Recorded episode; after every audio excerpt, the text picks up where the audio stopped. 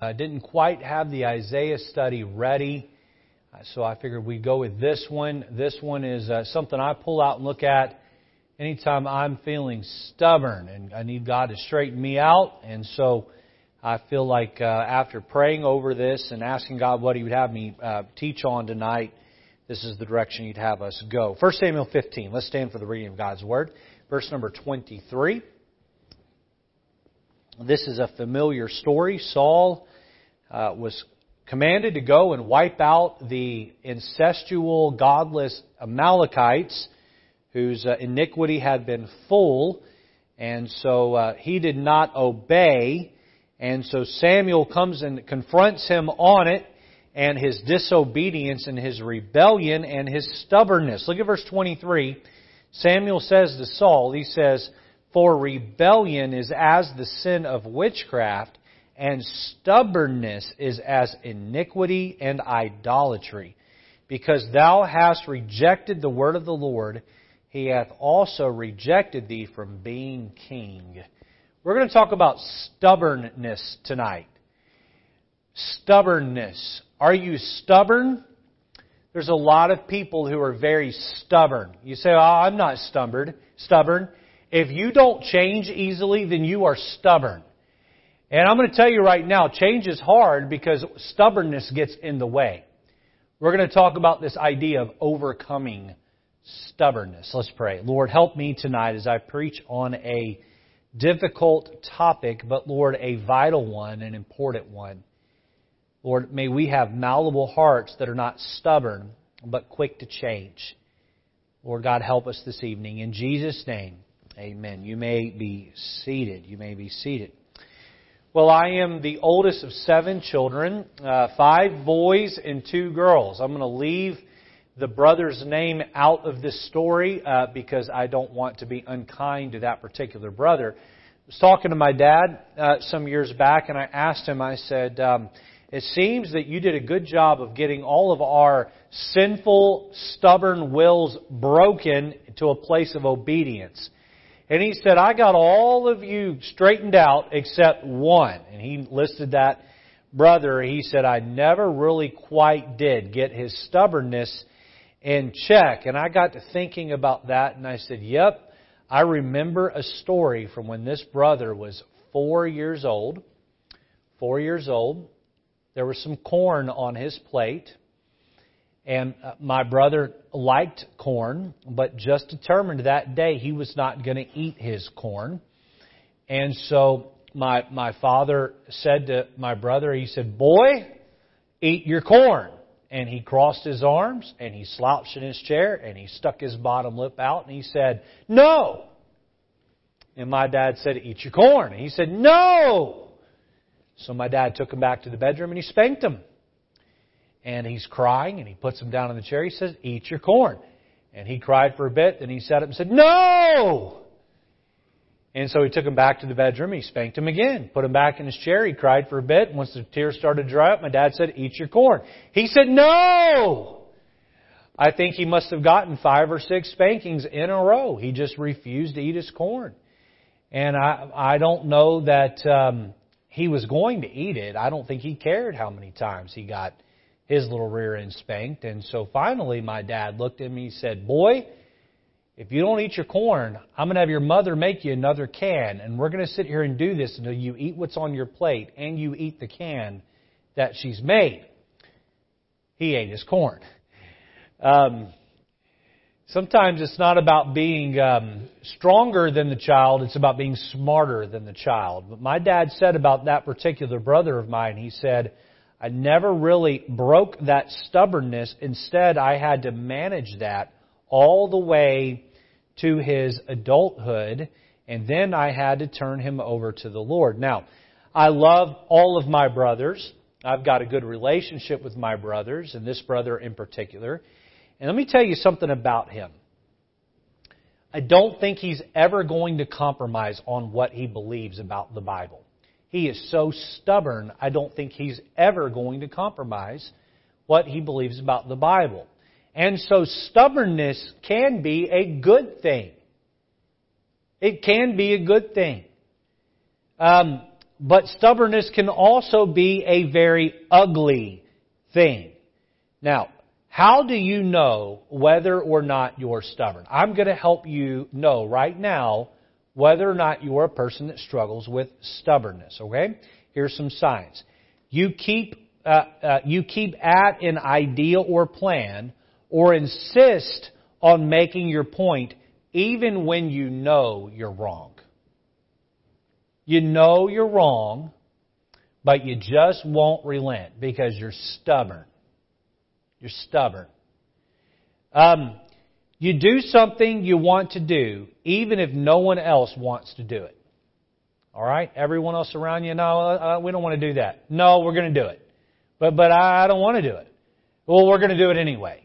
And you won't let it go. You're in a car going somewhere. Hey, let's stop and get something to eat. And you want to eat, you're driving the car uh, because you're stubborn and you don't want anybody driving you around. And uh, you, you, well, we're going to go eat here. No one else in the car wants to eat there except you, but you know what? That's where we're eating because I'm stubborn. Um, here's another sign you might be stubborn. When others present an idea, you tend to point out all the reasons why it won't work. You just point out all the reasons why it won't work. No, that won't work. That won't work. Uh, you visibly feel anger, frustration, and impatience when others try to persuade you of something that you don't agree with. You're quick to flare up. You're quick to get angry. You're quick to be frustrated. You get impatient. You don't want to hear it. Now listen to me tonight. Stubbornness hurts relationships. Stubbornness hurts relationships. It limits your relationships. It hurts you at home. It hurts you at work. Um, it hurts you when you're watching the news or when you're reading a book, especially a book that's supposed to help you. But even worse, stubbornness puts a ceiling on your spiritual growth. You cannot be a godly man or woman if you are stubborn because you refuse to change even when you need to change or you're supposed to change. Stubbornness is a limiter of growth, especially spiritual growth. Stubbornness causes you to reject the Bible, especially when you're living your life in contrary to it. Now, at a very young age, I settled this in my mind that this book right here is going to be the authority in my life. The final authority in my life. All of the thou shalt I'm going to work to do, and all of the thou shalt nots I'm going to work not to do. In fact, beyond that, if this book even gives a suggestion on what would make my life better, I'm going to work hard to live that out. I don't want to just obey the letter of this book. I want to obey and follow the spirit of this book because I trust that the author of this book knows me and loves me and wants what's best for me. And so as a result, I don't need to question it. I don't need to buck it. I don't need to push against it. I don't need to disobey it. I just need to get my heart and mind in line of it and follow it with all my heart because if I'll do that, then my joy can be full and my life can be happy. And uh, when you get to that place, it's a good day. Now you say, well, Pastor Lejeune, do you live there every day? I do not live there every day. You know why? Because I've got a flesh that's stubborn and doesn't want to obey the Bible. Stubbornness not only causes us to reject the Bible, stubbornness causes us to reject the Holy Spirit as He works to change us. Did you know that your pastor cannot change you? Did you know that your boss cannot change you? Did you know that your parents cannot change you? Did you know that your spouse cannot change you? The only person who is able to change you is God. And He does that if you're saved by His Holy Spirit who indwells you. But when you're stubborn, the Holy Spirit cannot change you because you're stubborn. Stubbornness causes us not only to reject the Bible and reject the Holy Spirit, stubbornness causes us to push away from the life group leader uh, that makes suggestions in that lesson on how to be a better person. Stubbornness causes us to shrug our shoulders at preaching or we nitpick the sermon to death until we don't get anything from it. I wish you all could see what I see from up here while I'm preaching. Every time I get up and preach, I have people who look at me and they're smiling and they're happy and they're nodding their head up and down. And then I have people who look like they hate my guts who sit out there every week. I mean it. I have to preach this every week. Then I have other people who look like they're bored of tears. Then I have other people who are like, he's using the wrong uh, language, the wrong, wrong grammar, or you know what, he embellished that story. I remember when he told that illustration three years ago, and he's added details, and it's just written all over their face right? And I have to stand up here and preach to people who look like they don't even want to be here, all right? So what does that come from? That comes from stubbornness. I don't want to change. I came in here and I'm going to leave exactly the way I came in the door. Stubbornness. Stubbornness is a spiritual and relational disease that you must deal with. Are you stubborn? Now, don't answer that out loud, but I want you to think about that. If you have to get your way or you pitch a fit, then you are stubborn. If you disagree with your uh, parents or your spouse and you don't know how to disagree in a way that's nice, you are stubborn. And the Bible says that this is a sin. If you don't grow in the Lord, when you hear of change that needs to come take place in your life, you are stubborn. So uh, I believe that Christians today must take a hard look inside of their heart and ask themselves if they are being stubborn in their spirit toward God. I believe that Christians have a duty to keep their hearts tender toward change as God's Word and other godly counselors point out areas in our lives that need to be made better. So we're going to look at four main thoughts this evening. I got Brother Joe these notes well after the bulletin was printed, and so uh, there will be no fill in the blank outline, but you've got a whole blank side of that bulletin, and uh, I think we're going to have uh, the uh, outline on the screen because Brother Joe's good like that. I got him this like an hour and a half before church, and he's got got the slides ready to roll. He's amazing. So uh, feel free to write down the outline here, okay? Number one, notice a stubborn spirit a stubborn spirit. Let's look at three biblical examples of men in the Bible who were stubborn. Pastor Lejeune, why didn't you pick any women in the Bible who were stubborn? Because there aren't any. All the women in the Bible are just tenderhearted and, and, and, and, and they, they weren't stubborn. And so, you know, men in the Bible, it, has it changed, guys? Has it changed? We're still stubborn, aren't we? Uh, we like to stick to our guns. I'm being semi-facetious here. But three men in the Bible who struggle with stubbornness. Let's, let's look at these. Letter A, notice Cain. Cain. He was headstrong about his salvation. He was headstrong about his salvation. Turn over to Genesis chapter number 4. This will still be a Bible study. Uh, it'll just be a Bible study on stubbornness. So let's use our Bibles tonight. Genesis chapter number 4. Genesis chapter 4. Uh, we know that Adam and Eve ate the fruit in the Garden of Eden. They were kicked out of the garden. After that, uh, living under the sin curse, they gave birth to a son named Cain and then to another son named Abel. These were the first two children of Adam and Eve. And um, Abel loved the Lord. Cain loved himself. All right?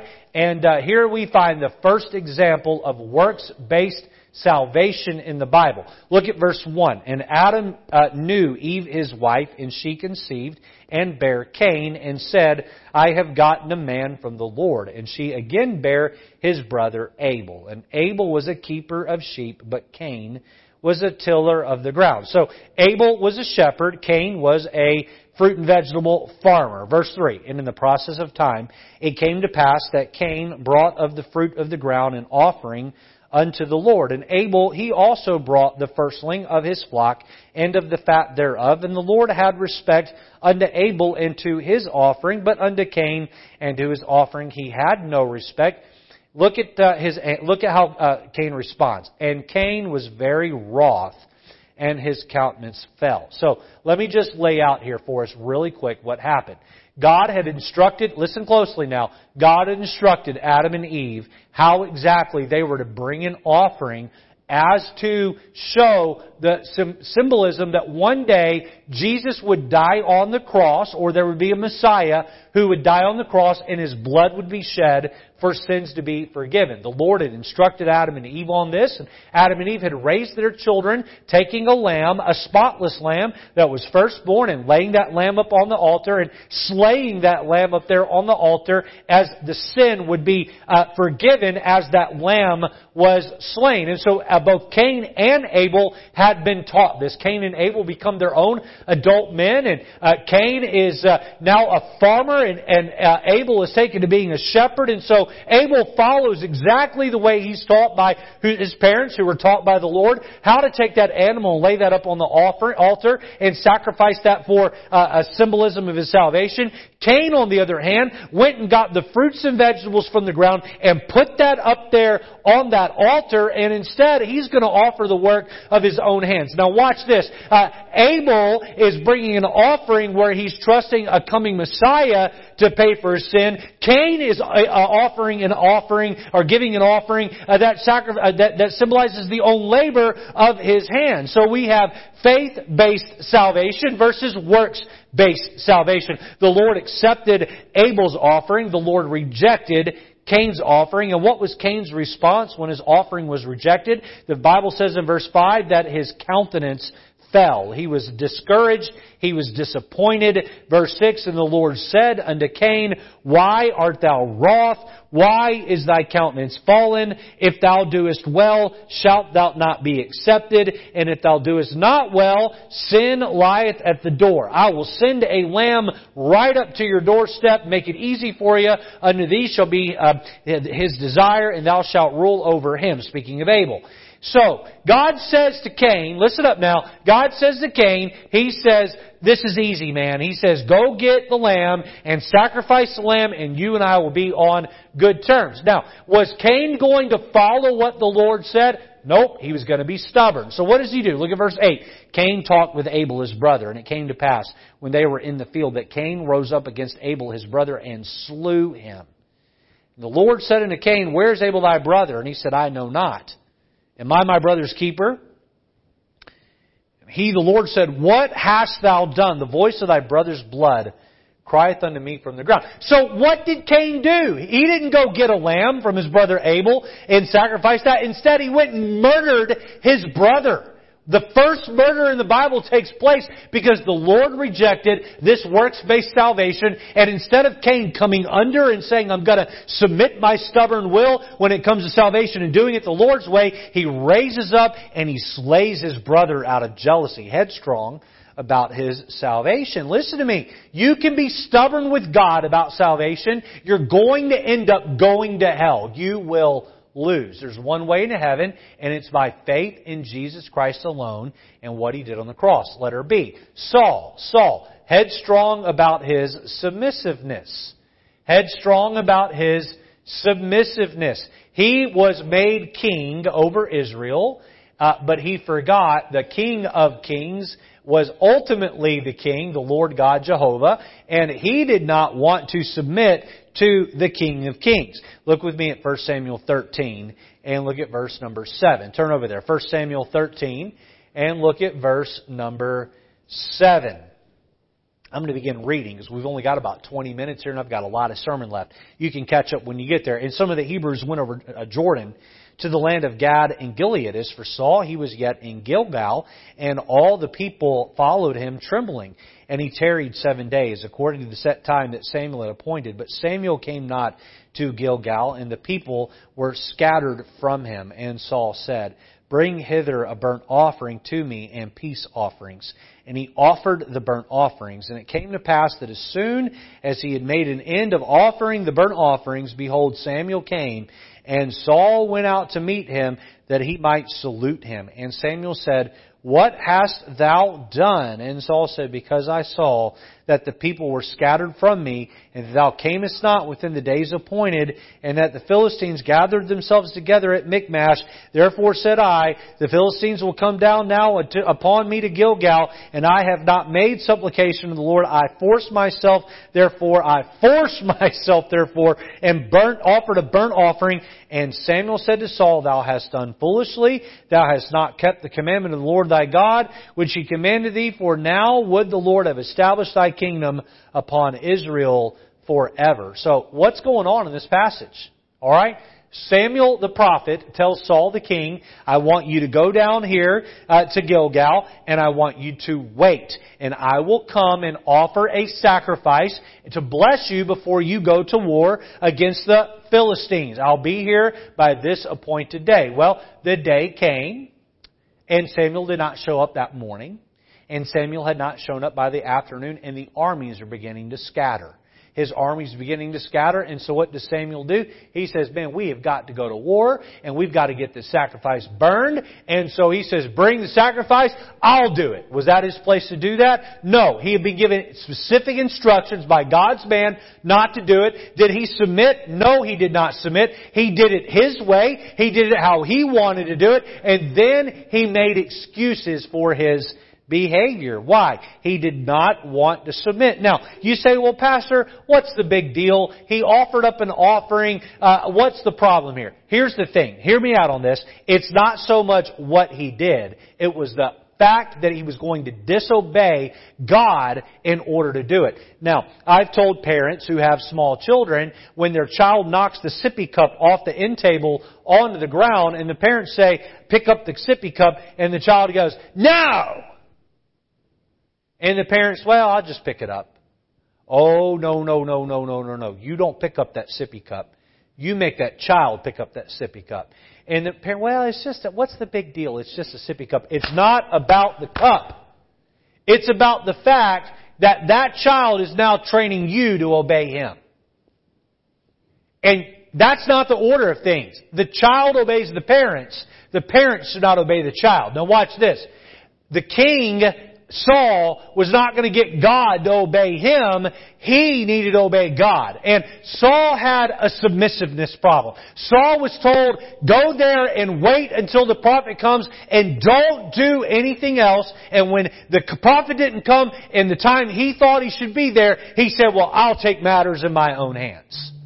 And too many people today behave that way. They're not submissive. They take authority from those in charge. Look at chapter 15. Chapter 15 verse 1. Samuel also said unto Saul, The Lord sent me to anoint thee to be king over his people.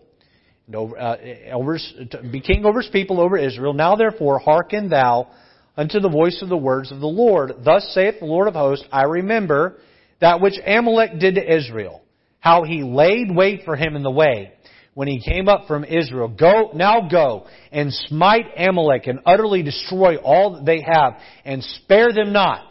Uh, but slay both man and woman, infant and suckling, ox and sheep, camel and ass. Someone says, man, the Lord commanded genocide, and what people don't understand is that Amalek had already tried to hurt God's people on the way out and had tried to uh, uh, surprise attack them, and God said, listen, it's time for them to die because of this behavior. Look down at verse 10. Saul had been given specific orders. Did he follow them? Verse 10, uh, then came the word of the Lord unto Samuel saying, It repenteth me that I have set up Saul to be king, for he has turned back from following me, and hath not performed my commandments, and it grieved Samuel.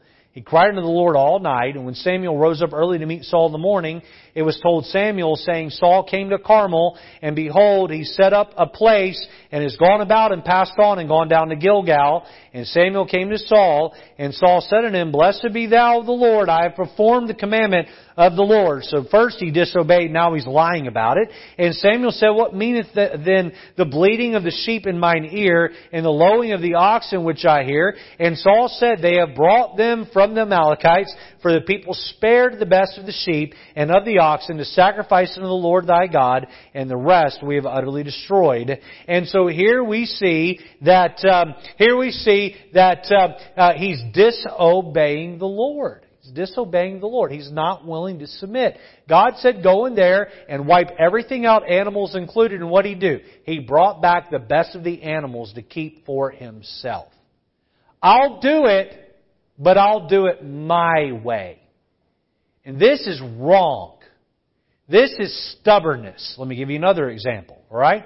Not only uh, headstrong about his submissiveness, notice letter C, Jonah headstrong because of spite.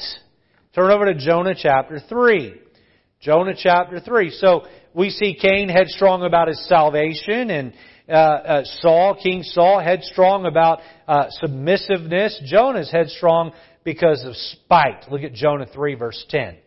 The Bible says, And God saw their works, that they turned from their evil way, and God repented of the evil that he had said that he would do unto them, and he did it not. Now, what is this about? You know the story of the uh, Ninevites.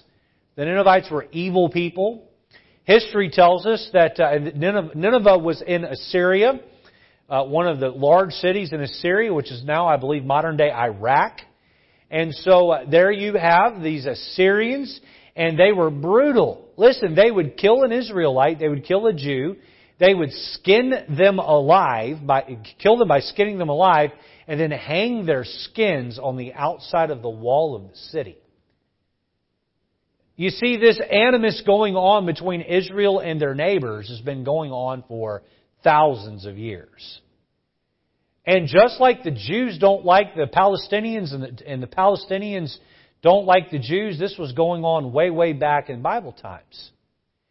And God told Jonah, an Israelite, go preach to the Ninevites a sermon of repentance. And he said, I'm not going to do it. So much so he got in a boat going the wrong direction. And uh, he said, um, throw me overboard because of the storm. I'll just die. I'd rather die than preach. How bad do you have to hate somebody that you're willing to die instead of preach to them? That's rough. So he, he gets thrown in the ocean. What happens? A giant fish, a great whale, swallows Jonah whole. And Jonah, he repents in the belly of that well.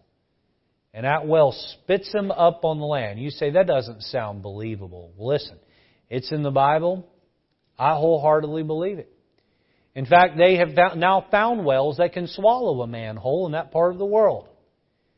And so he spits him out, vomits him out on land. He travels a day's journey into the city of Assyria. And what does he preach? He preaches one of the shortest sermons in the Bible. Here's pretty much what he says. You are all going to die because of your wickedness. He doesn't say if you repent, God will spare you. He doesn't want God to spare them. So he preaches this short sermon and he goes out of town and he sits on top of a mountain outside of the city and waits for the fire of God to fall and destroy this city. And a gourd grows out of the ground to offer him shade. And uh, all of a sudden, the people in the city hear his sermon and they repent. They repent. They go and they tell the Lord they're sorry. They put on the, the, the clothing of repentance, a sackcloth. They put ash on their head. They cry out to God in a fast. They say, Lord, we're sorry. Would you forgive us? And God spares His judgment on them. And do you think Jonah's excited about that? No! Jonah's waiting for the fire of God to fall out of heaven and burn this city the way he did Sodom and Gomorrah. Look at verse 1. But it displeased, chapter 4 verse 1, but it displeased Jonah exceedingly and he was very angry. Why was he angry? Because God did not destroy the city. Uh, and he prayed unto the Lord and said, I pray thee, O Lord, was not this my saying when I was yet in the country? Therefore I fled before unto Tarshish, for I knew that thou art a gracious God and merciful, slow to anger and of great kindness, and repentest thee of the evil. Therefore now, O Lord, take, I beseech thee, my life from me. It is better for me to die than to live. I'd rather die than sit here and watch that city not get burned. He was headstrong because he was filled with spite. And I don't know if you're stubborn tonight, if you're stubborn just out of spite, or if you're stubborn because you're not submissive to God or authority, or what your reason is, but stubbornness is a sin. Number two, we see number one, a stubborn spirit. Number two, notice, a stern warning. A stern warning. Go back to 1 Samuel chapter 15. We see what Samuel tells Saul in his stubbornness here. Samuel does not parse terms. Samuel is very direct with King Saul over his sin. He says in verse 23, For rebellion is as the sin of witchcraft, and stubbornness is as two things, iniquity and idolatry, because thou hast rejected the word of the Lord, he hath also rejected thee from being king. Let me give you an A to B here. Letter A. Notice, stubbornness is iniquity. It is iniquity. What is iniquity? Iniquity is gross injustice or wickedness. It is a violation of right or duty. It is a wicked act. It is sin. That is iniquity. When you are stubborn, you are committing the sin of iniquity. You are committing the sin of gross injustice or wickedness. When you dig in your heels and say, I will not submit to the authority of my life, I will not do it God's way, I will not follow God's order, I will not quit living in that sin, I will not do uh, this particular behavior. I know the pastor pushes us to share the gospel. I know the pastor pushes us to give to the Lord. I know the pastor pushes us to get involved in the service in the church ministries, but I will not do it because I am stubborn. What you're saying is I'm living in iniquity. But not only iniquity, Saul or Samuel tells Saul that stubbornness is as iniquity in letter B. Stubbornness is idolatry. Idolatry. Idolatry is the worship of idols, images, or anything made by hands, or which is not uh, uh, or that which is not God. This is excessive attachment or veneration for anything or that which borders on adoration. Here Samuel is telling King Saul, Saul, you're stubborn. God has sent me to tell you to do this one thing and you can't do it. Why? Because you worship the desires of your heart more than you worship God. And so that brings me to this question. When you are stubborn and you're committing idolatry, what idol are you worshiping? The answer is you're worshiping the idol of yourself. You are your own God. And you know what? We have a term for that. It's called humanism. Humanism. I will worship myself before I will worship God. I will do what's well, I will do what's comfortable and convenient for me before I will obey the Lord. Idolatry. Oh, you say, I'm a stubborn old cuss. I can't help it. I'm Irish. I can't help it. I'm Puerto Rican. I can't help it. I'm Italian. I can't help it. I'm fill in the blank from where you're from. You know what? You can't help it because you are born under the Adamic sin curse. But you can help it if you if you'll if you'll submit to the Lord. Let number three, we see some serious consequences. So what happened to Cain? And what happened to Saul? And what happened to Jonah in their stubbornness? Letter A, we see Cain was disowned. Cain was disowned. Cain killed his brother Abel because he wouldn't just obey the Lord. And Cain ended up being disowned. Let me read for you Genesis 4 verse 12. The Lord told Cain, He said, When thou tillest the ground, it shall not henceforth yield unto thee strength. A fugitive and a vagabond shalt thou be in the earth. He said, Okay, you want to offer up your fruits and vegetables to me instead of a lamb? He said, you want to offer up the works of your hands and trust that the works of your hands are going to uh, take you to heaven and get your sins forgiven and you don't want to do it my way? You don't want to submit and obey? Instead, you want to be headstrong about salvation and kill your brother in the process? Fine. Anytime you till the ground and plant seed, you're not going to get anything. And on top of that, no one on planet Earth will have anything to do with you for the rest of your life. You will live on the run the rest of you. You want to be stubborn, Cain? Then go off and live by yourself. He was disowned. When you are stubborn, you put up a wall that limits intimacy with others in your life. Saul, or rather Cain, Cain, go ahead and be stubborn. Go ahead and do it your way. Go ahead and hold on and be the ultimate authority. Go ahead and rebel against the Lord. Go ahead and be stubborn. Go ahead and be disowned. How many children do not have a relationship with their mother and father because in their teen years they were stubborn against mom and dad and now there's a hurt and damaged relationship with their parents?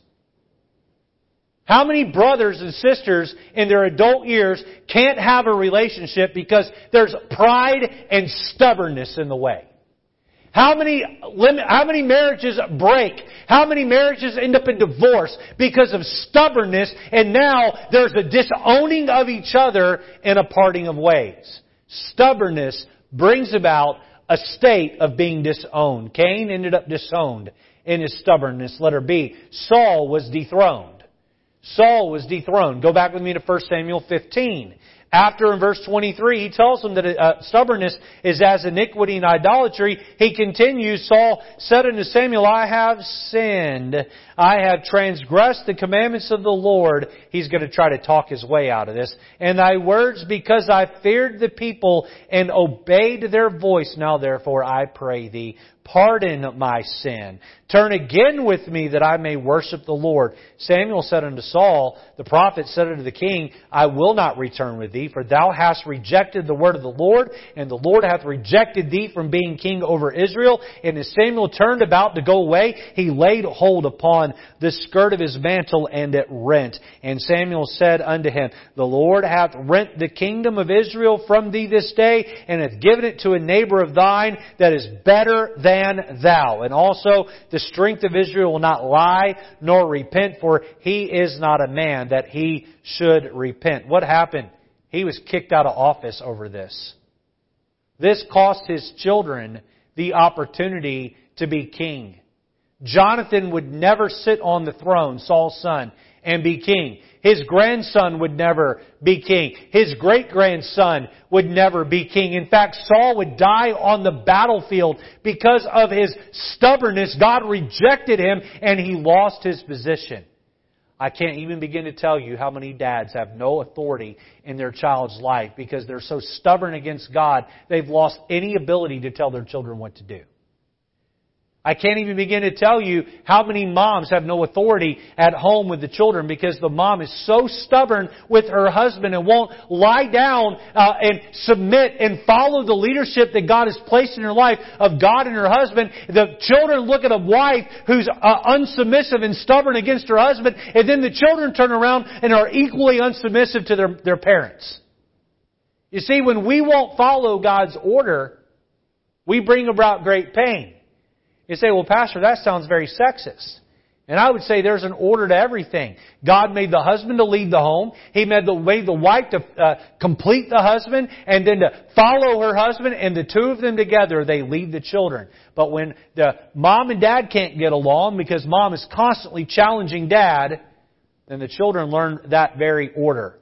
And you know what? You dethrone yourself in your stubbornness. You want to be dethroned in the authority, God-given authority that you have, then continue to be stubborn.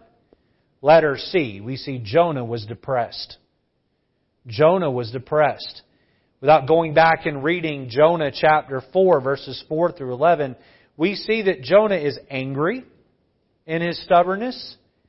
Jonah wants to die in his stubbornness.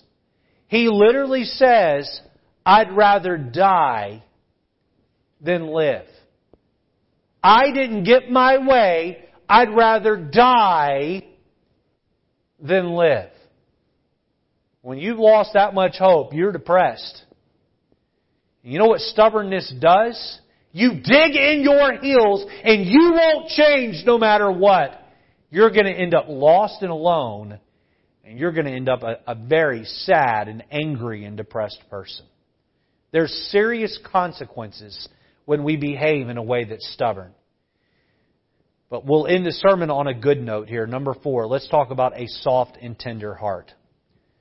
Now, who was this neighbor of Saul who would be the next king? Well, if you know your Bible at all, you know that that's David. Let's look at some verses here. Go to 2 Samuel chapter 12, verse 7.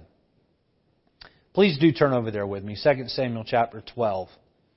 David is the youngest of many brothers, and he's out in the field as a shepherd taking care of the sheep. And uh, we know that um, uh, David was a man who would become king. He would be the shepherd king. Look at 2 Samuel 12, verse 7. And Nathan said to David, Thou art the man. What had he done?